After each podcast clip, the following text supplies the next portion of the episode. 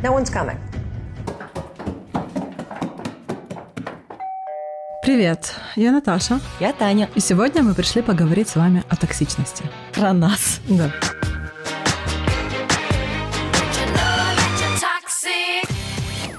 Так, ну что, давай токсичный контракт на токсичный выпуск. Я хочу понять, насколько я токсична. На 20% или на 85%? Хорошо, а я хочу понять, э, что вообще такое токсичность, потому что мне иногда кажется, что я ее недооцениваю и считаю просто здоровым цинизмом и веселым румянцем на раскрасневшемся лице заплаканного человека.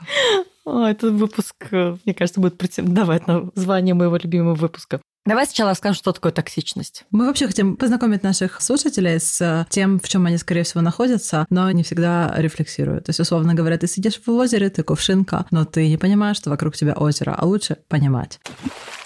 Поэтому мы говорим именно о токсичной среде вокруг. Как бы тема довольно затасканная. Мне кажется, что просто из каждого утюга в Инстаграме сейчас э, какие-то сообщения о том, что вот, да, там токсичные родители, токсичные партнеры, токсичная среда на работе. И, как обычно, если хочется определить, имеет что-то место или нет, то нужно делать какой-то список признаков. Я нашла два списка признаков. Это признаки токсичной среды и признаки токсичного человека. Предлагаю сначала пройтись по признакам токсичной среды, а потом по признакам токсичных людей. Ну да, то есть тех, кто формирует эту среду. Хорошо, поехали. Итак, токсичная среда. Вас стыдят за соблюдение неизвестных правил. Слишком много глупых правил.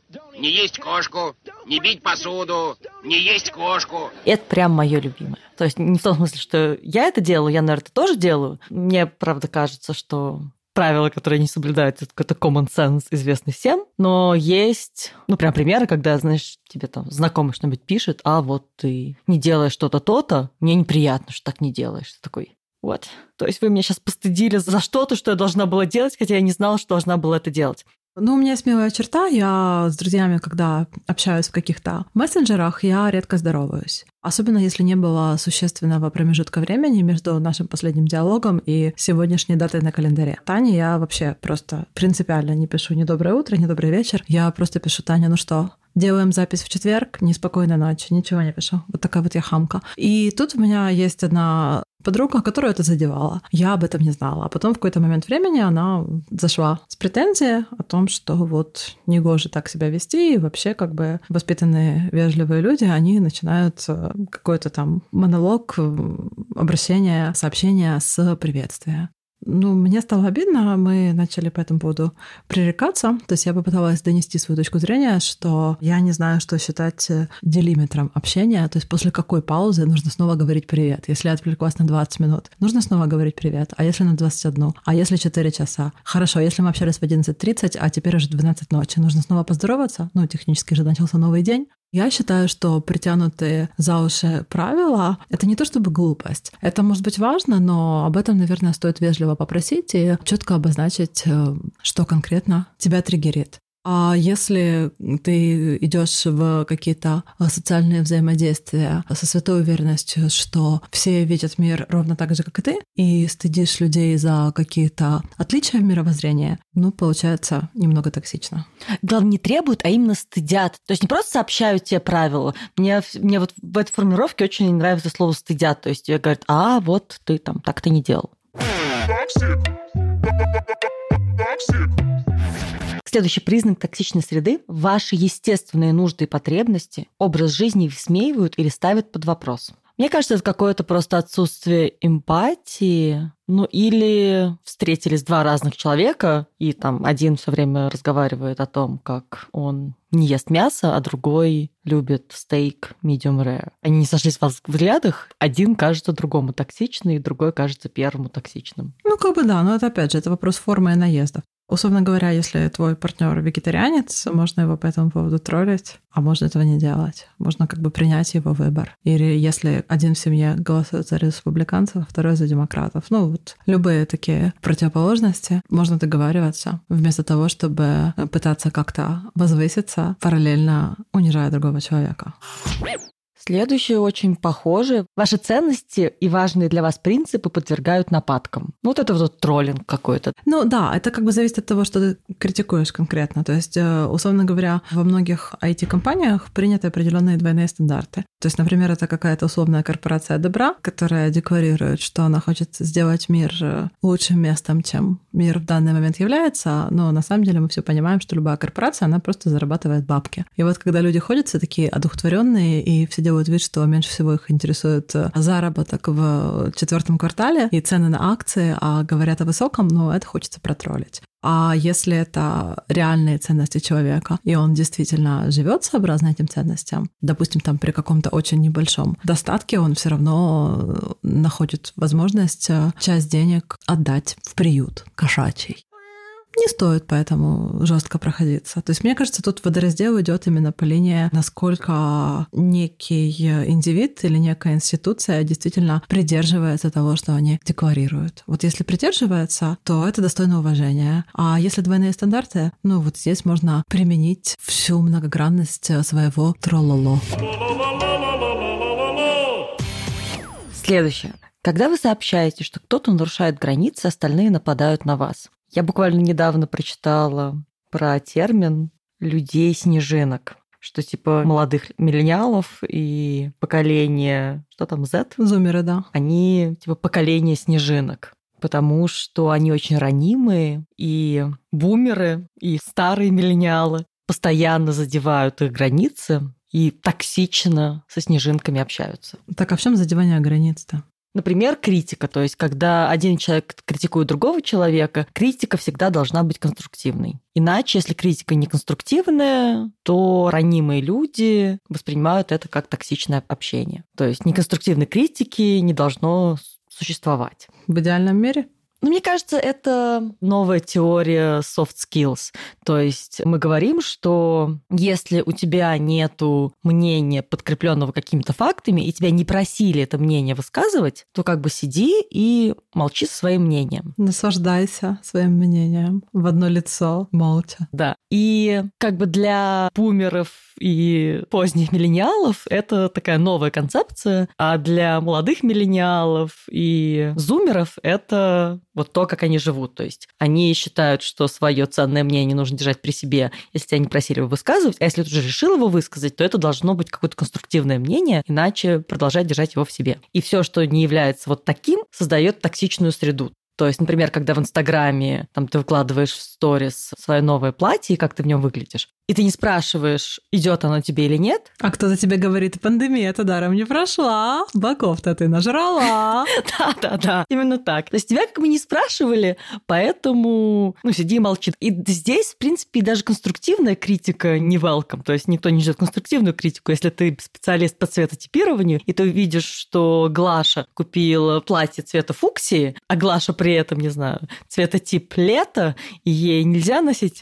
Она сама по себе фуксия. Она фурия, и куда ей цвет фуксия, то все равно это не дает тебе права высказываться, потому что, ну, как бы тебя никто не спрашивал. А если ты высказываешь, ты токсичный. Ну, как бы такое, ну да. Но мне кажется, это case-by-case basis. Ну, наверное, это то, что раньше называлось просто правилами хорошего тона, а теперь мы это называем э, личными границами. Но, с другой стороны, понимаешь, мне кажется, когда личные границы просто дрожат от любого ветра и грозятся завалиться, ну, это херовые границы. Ну, то есть, как бы, да, бывают ситуации, когда ты сообщаешь людям, что вот на твоей границе тут только что был совершен наезд, а они начинают говорить, что, как бы, вот, видимо, это такие границы. Ну, это неприятная ситуация, безусловно. Но тут, мне кажется, вариант только отстаивать это настойчивее. Ну, раз нападут, два нападут, три нападут, а потом устанут. Вот мы дальше будем говорить про качество токсичного человека, но мне кажется, люди сами по себе очень редко бывают токсичными. Токсично бывает именно среда и какое-то общение, например, двух людей. Оно может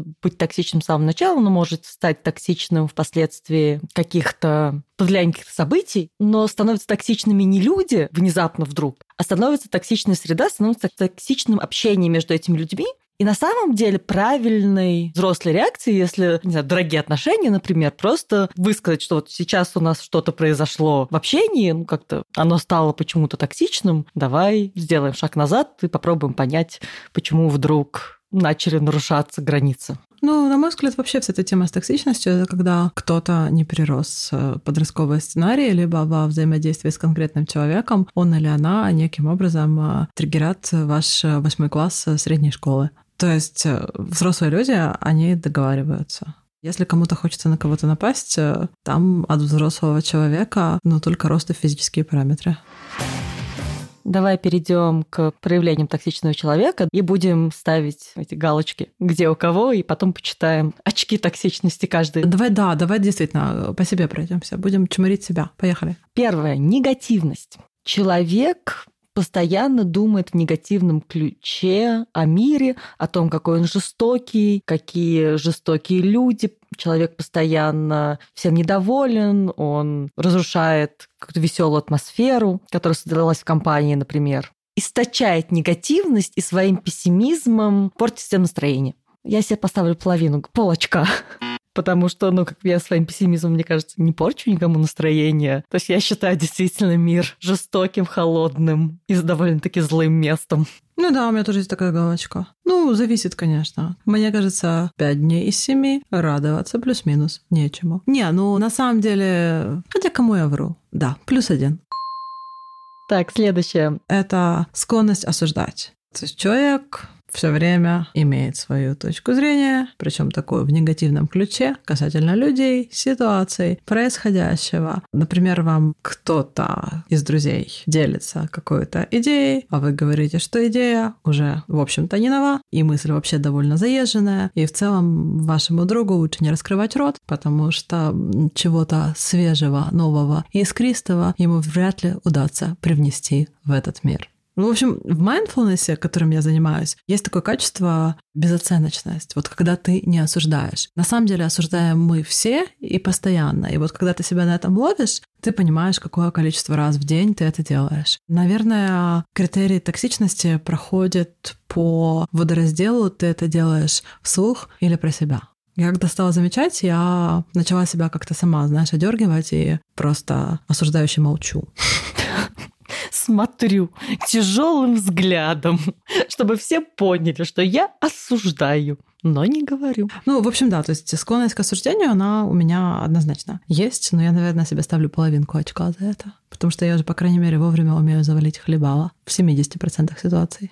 Про себя я не знаю. Мне нужен какой-нибудь пример. Ну, вообще, мне кажется, ты без этого греха. Вот я с тобой общаюсь, мне кажется, у тебя такое какое-то абсолютное принятие. А ты на людей смотришь и такая, вакцинируются хорошо, не вакцинируются, естественный отбор. Голосуют за Трампа, естественный отбор. Ну, такого плана, знаешь. Код пишет чудесный. Ну ладно, тестировщик их познакомит с фактом естественного отбора. Ручки-то можно и не мне поломать, им кто-нибудь другой, да? Ну да, типа того. Нет, в этом плане я как раз осуждаю. Ну, то есть я... Ну, ты тоже так как-то беззлобно про себя. Ну, да, я не выхожу с плакатами кричать на людей, которые отказываются, например, вакцинироваться. Это правда. Ну вот, мне кажется, это уже хорошо. А, ну что дальше? Хорошо, значит, тебе, подожди, тебе половинку, мне нолик. Тебя полтора очка. Дальше у нас ригидность. И значит, оно отсутствие гибкости. То есть это качество токсичного человека, когда он не гибкий, ему сложно адаптироваться, если вещи идут не так, как было запланировано. Как пример, что сотруднику сложно адаптироваться, если в компанию приходит новый менеджер и меняется динамика у команды, то человеку сложно адаптироваться, он страдает. Упрямство — другое качество в этом. Ну, это скорее такая, значит, упертость какая-то. Упертость, да, в этом пункте. Упертость. Ну, это именно неспособность э, гибко менять свое мышление и подстраиваться под постоянно меняющиеся обстоятельства. И обычно это ты, ну, все время получаешь двери по морде. Ну, то есть там та ситуация, когда ты сам себе злой буратино, и при этом немного раздражаешь окружающих. Но мне кажется, у меня с ригидностью лучше, чем с остальными качествами чемпиона токсичности. То есть я бы, наверное, даже поставила себе ноль. Да, мне тоже кажется. Я, я, я все тоже, мне кажется, поставила ноль. Ну, то есть меня иногда бесит, когда что-то идет не так, и нужно адаптироваться, а не хочется, но что поделать. All my friends are toxic, all ambition is so rude and always negative. Следующее качество — это цинизм. А можно сразу 10? 10 из одного. О, ну цинизм я обожаю. Не, ну, во-первых, э, цинизм — это часто защитная реакция. Я довольно долго работала в финтехе, и мне кажется, там либо цинизм, либо вся зарплата будет уходить на психотерапевта. Ну, это, мне кажется, если ты работаешь в банке, если ты работаешь в игровой индустрии, если ты работаешь в гэмблинге, в азартных играх, вот в чем то таком. Ну, как бы там цинизм — это просто целительная таблетка. Это вот стоит такой морфеус, красная таблетка, синяя таблетка. Ну, как бы красная таблетка — это просто многомиллионные счета от психотерапевта, поэтому синяя таблетка, и забудем всю эту историю. И вот это цинизм. То есть это то, что помогает э, держать некую дистанцию с э, ужасом всего происходящего. Мне очень нравится пример, который приведен в статье. А статья вообще, из которой брались эти качества токсичного человека, она на английском. Она является пересказом статьи американского психолога в каком-то журнале. И пример, который приведен в цинизме, то, что, например, циничный человек, если он придет в ресторан и официант будет дружелюбен с ним, он подумает, что официант дружелюбен только потому, что он хочет получить чаевые. Так как дело происходит в Америке, и в Америке у большей части официантов нету зарплаты, а их зарплату составляют чаевые, то мне кажется, это очень разумная вещь, чтобы предположить, и это фактичность, а не цинизм. В общем, пробираемся сквозь этот список, сколько мы прочитали же, раз, два, три, четыре. Мы даже до половины не дошли. У меня есть подозрение, что когда мы закончим, если мы возьмем человека, у которого нету ни одного из этих качеств, то получится какой-то Будда. То он будет нарисованный. Это будет нарисованный Будда. Ну, мы можем быстрее как бы идти по, по списку качеств. Безрассудство. Надо что-то пояснять. Мне кажется, не надо. Мне кажется, не надо пояснять. Как у тебя с безрассудством? Я могу быть безрассудной, если у меня в случае, когда это сыграет мне не на руку, не пострадают другие люди. А если вовлечены другие люди, но они же не виноваты в том, что у меня лишняя хромосома, поэтому тогда я свои эти импульсы держу при себе. Поставим нолик. Что там следующее? Следующее звучное качество — argumentativeness. Когда человек любит спорить. Я так понимаю, да, это, это вот желание ввязаться в любой спор. Есть такие люди, которые просто спорят ради спора, им хочется доказать. Ну, это, знаешь, называется самый умный человек в комнате. И это дико раздражает. Ну, вот знаешь, это был у меня один знакомый, у которого был редкий дар просто kill a discussion. Вот когда любую застольную беседу он просто умудрялся утопить, как Герасим Муму. То есть э, мы там сидим, допустим, обсуждаем что-нибудь, ну, я не знаю, какие-нибудь там льватские идеи о том, как хорошо там иметь какую-то социальную помощь, а может быть, все-таки это не очень хорошо, будут ли люди злоупотреблять или не будут. Э, ну, а человек начинает всерьез там цитировать Маркса Энгельса. И все таки блин, но мы тут все-таки собрались поржать и попить пиво. Ну зачем? Ну зачем? Ну, а человеку прям хочется, да, вот вязаться, фундаментально поспорить, у него самоутверждение такое. Ну, в общем, это печально. Мне кажется, у нас опять по нулям. При этом вот хорошие дискуссии, там хороший спор доставляют мне удовольствие. Но мне кажется, это не входит напрямую в понятие аргументативность. Ну, мне тоже. Но это не когда тебе хочется любое социальное взаимодействие превратить в дискуссию.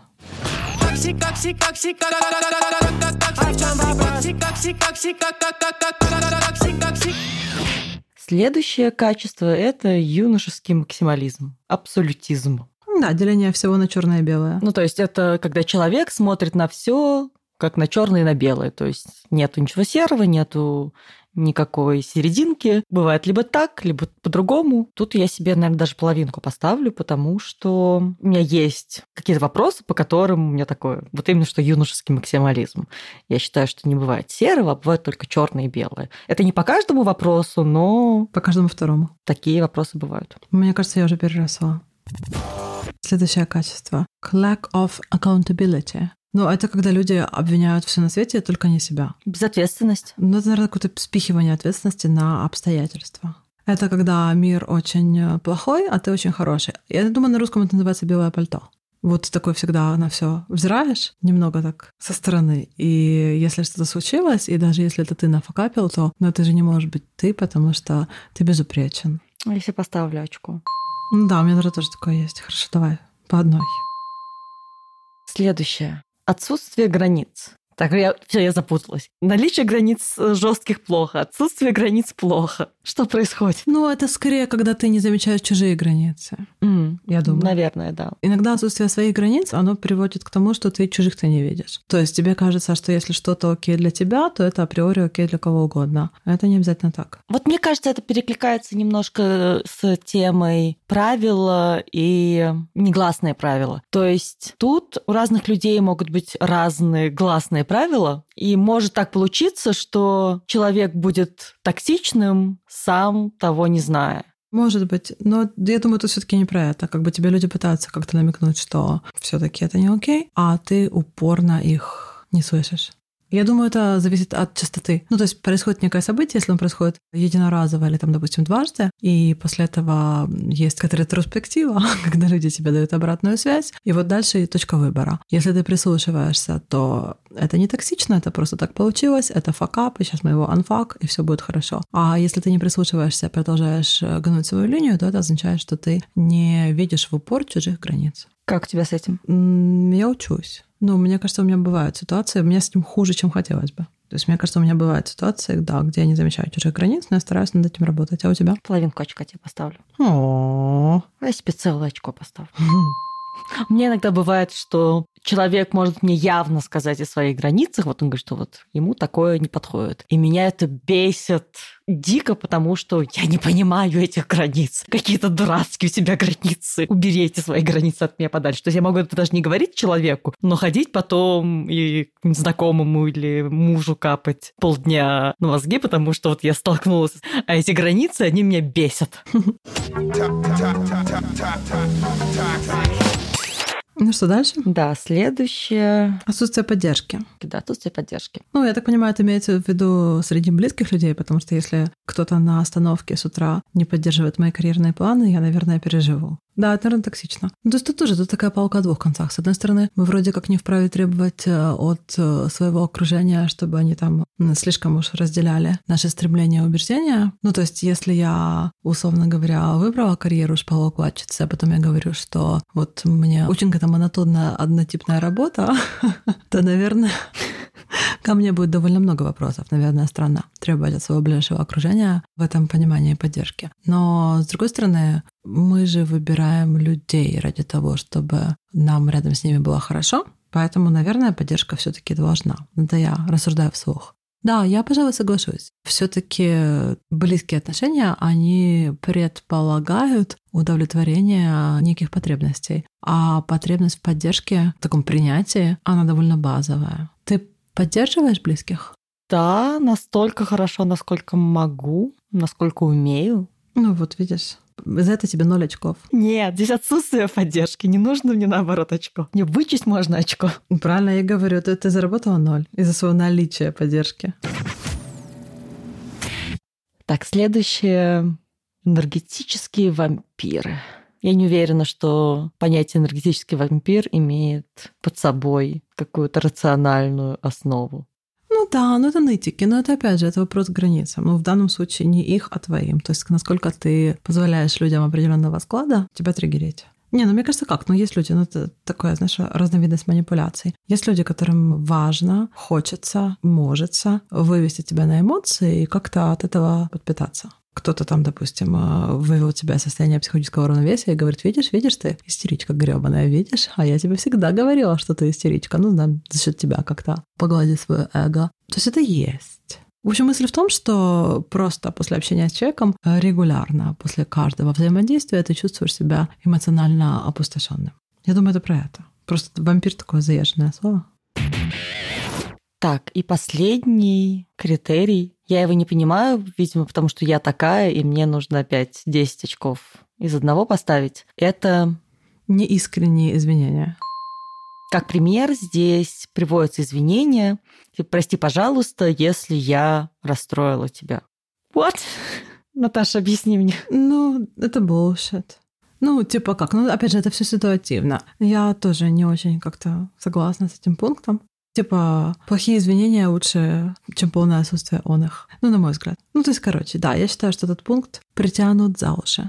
То есть, мне кажется, важнее желание извиниться, чем форма. Ну да. Ну, над формой можно работать при желании работать над формой обеих сторон. То есть, если тебе не нравится, как другой человек извиняется, то ну, поговори с ним, с ней об этом. Ну да. Возможно, он извиняется так, как умеет, как может, как научили, как э, травмированность этого человека позволяет ему извиняться. Если поговорить про травмы, у меня мама в детстве всегда просила меня сказать, типа, за что я извиняюсь. То есть не просто типа прости, а там прости за то, что я разбила вазу. То есть это всегда было очень болезненно, очень было сложно формулировать. Маленькому человеку сложно сформулировать, что конкретно он сделал не так, ну, не как в случае с вазой, а если что-нибудь более такое. Я согласна. Я не очень понимаю этого пункта неискренних извинений. Мне кажется, главное факт извинений, а не желание извиниться, понимание того, что что-то было сделано не так и задело другого человека.